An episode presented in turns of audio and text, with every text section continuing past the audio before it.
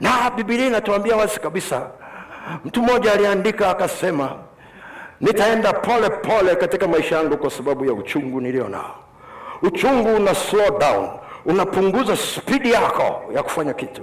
Spidi yako ya kufikiri inapungua. Kwa hiyo neema ya mungu inapotukumbuka tukiwa katika hali ya namna hiyo anatushushia roho ya kutafuta uso wa bwana.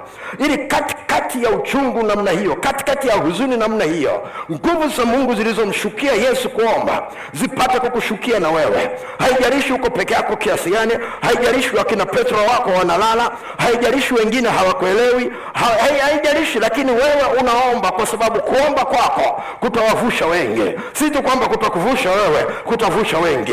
Kutavusha na sekta ya kwako kutavusha na familia ya kwako kutaponya na mioyo ya watu lakini kitafungua hata mawazo ndani ya ofisi. Ghafla watu wanaanza kupata mawazo mapya. Ndani yao wanapata tumaini. Kitu gani kimetokea? Hawajui ya kwamba kulikuwa na mtu anaamka asubuhi anaomba kwa ajili ya ile ofisi. Hawajui ya kwamba ikifika jioni hatoki mapema anaomba kwa ajili ya ile ofisi. Hawakujua ya kwamba saa ingine unakataa kunywa chai kwa sababu unaomba kwa ajili ya ile ofisi.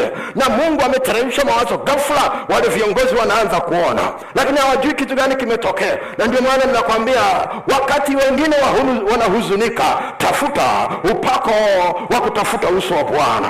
Ukitafuta huo upako uwe na uhakika ndani yako cha kwanza kitakachokuja ni toba na pendo la mungu vitakutana mahali penyewe. Vikikutania ndani ya moyo wako utajisikia kuendelea kuomba kuendelea kuomba kuendelea kuomba kuendelea kuomba.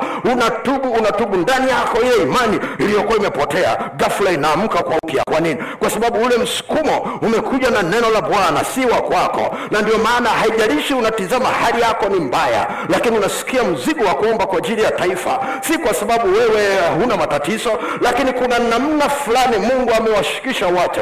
Kwa sababu katika mazingira ya namna hii wanaombea ta taifa wanaombea sekta wamepungua kwa sababu wana matatizo mazito sana ya kwao wao wenyewe binafsi. Na kwa sababu hiyo wameacha nchi wameacha taifa wameacha viongozi kuwaombea wanaomba kwa ajili yao. Ikifika juu ya viongozi ni rahisi kuwalaumu. Lakini nakuambia kama ni kipindi kizito cha mtu kuwa kiongozi ni sasa. Haijalishi ni ngazi ya kanisa ni ngazi ya askofu ni kiongozi wa familia ni kwenye serikali mahali popote pale sio kipindi chepesi.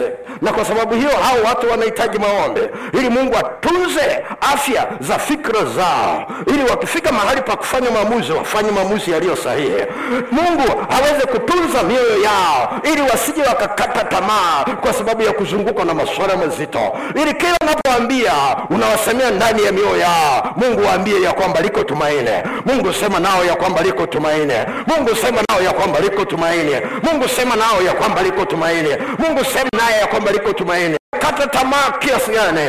Oh, usingizi. Anasema katikati ya matatizo haya nitamtumaini bwana.